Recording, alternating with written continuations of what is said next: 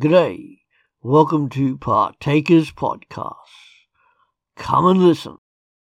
The great King David has died, and his son Solomon is now on the throne. And here in this passage of Scripture, God answers Solomon's prayer. Wow! And in this prayer, God reminds Solomon that God himself is the God of the past, God of the present, and also God of the future. He is the God of Israel's past. God throughout history had made covenants with Adam, Noah, Abraham, Moses, and here God reminds Solomon of the covenant that he made with Solomon's father David. In this covenant, three things were promised.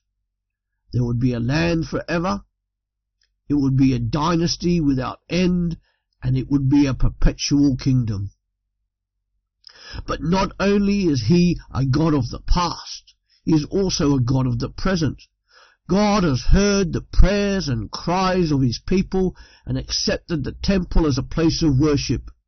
We read in verse 12, "I have heard your prayer and have chosen this place for myself as a temple for sacrifices." He is the God of the present because he is speaking to Solomon in Solomon's present. God is visiting Solomon, so God is the God of the past, he is the God of the present, but also a God of the future. And because God is the God of the future, all things are under his control. Even verse 13, "When I shut up the heavens so that there is no rain, or command locusts to devour the land, or send a plague among my people," shows the God of the past, present, and future being the God who is in control. The Lord God says in this speech to Solomon, "I will" several times. I will hear, I will forgive, I will heal, I will open, I will establish. But not only of these humanly beneficial things, but also God says in verse 20, "I will uproot you from here and send you into exile." All in the future tense.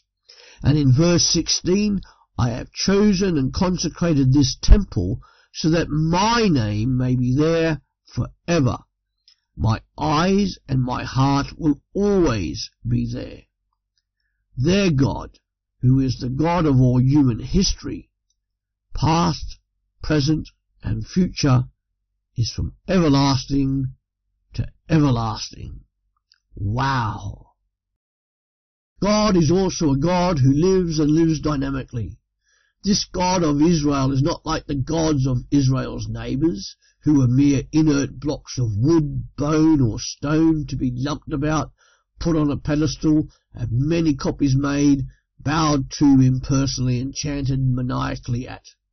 No, God is personal. No other nation had enjoyed a dynamic, robust, and intimate relationship with their God like Israel does. As you read through God's response, look at the use of the words I, my, you, their, themselves, and they. This is a personal, living, and dynamic God wanting a personal and dynamic relationship with his people. We haven't got time to go into every detail, but we can see that God is personally committed to the line of David and to his nation of Israel, indeed the world. We see in this response that God judges, yet he is also the God who enables restoration.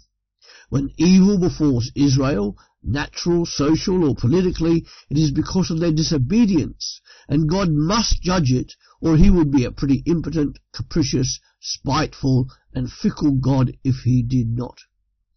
This is a personal God of all human history who lives. This God judges disobedience, but always offers a way back through repentance. This is all part of his being personal, because it is a God who expects. But what does he expect? God expects his people to be holy. Why? Because he, as God, is holy. God is of utter moral excellence and perfection. There is and can be no stain of sin or evil with God, and he must be totally separated from sin and evil, because if he was tarnished, he would not be God. Holy is what God is, and this holiness of God is seen in righteousness, which is holiness in action. God's actions conform to his holiness. Justice deals with the absence of righteousness. Sin must be dealt with, and deal with it he will and must, if he is to be God. If God were not holy, he could not and would not be God.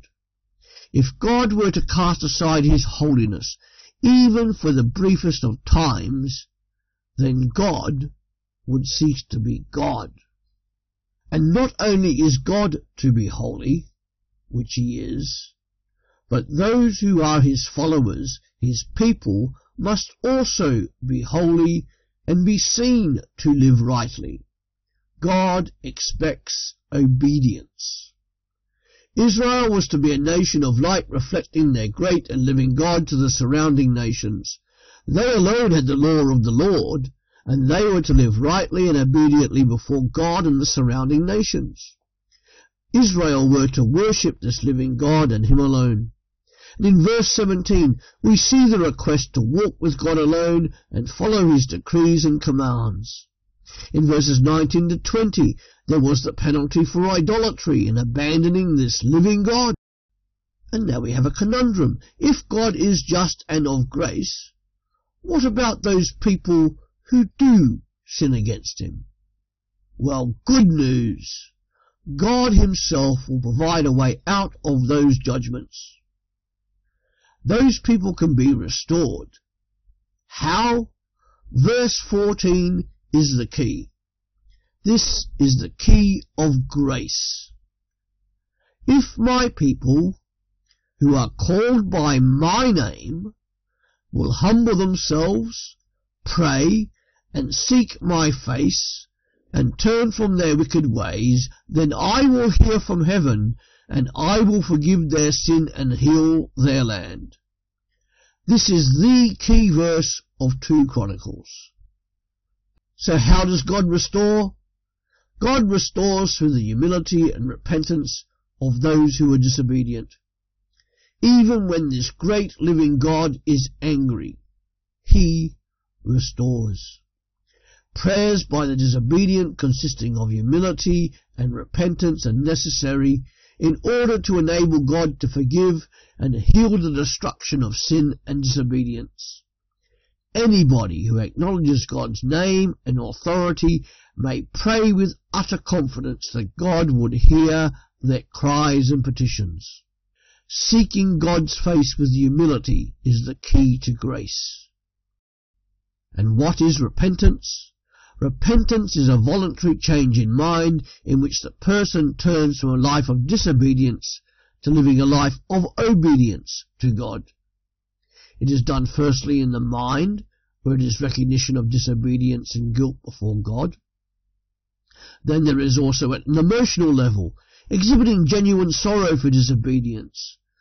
And finally, it's also an act of the will, a decision to turn back to God from disobedience, self-pleasure, and self-centeredness. Turn back to God is repentance. And what is humility? Humility is where total trust is placed in God alone, and he has priority in all aspects of life. Humility is a lack of pride and of total commitment to God. God is a living and holy God who expects his people to be holy, to reflect his holiness, and be prepared to make themselves nothing in order to be restored to him and for their disobedience to be forgiven. That's it for today. Come back every day to www.partakers.co.uk, where there is something uploaded to help you as a Christian disciple, wherever you are in this world, to live for Jesus Christ. Our books are also available on our Amazon site at www.pulptheology.com. See you later.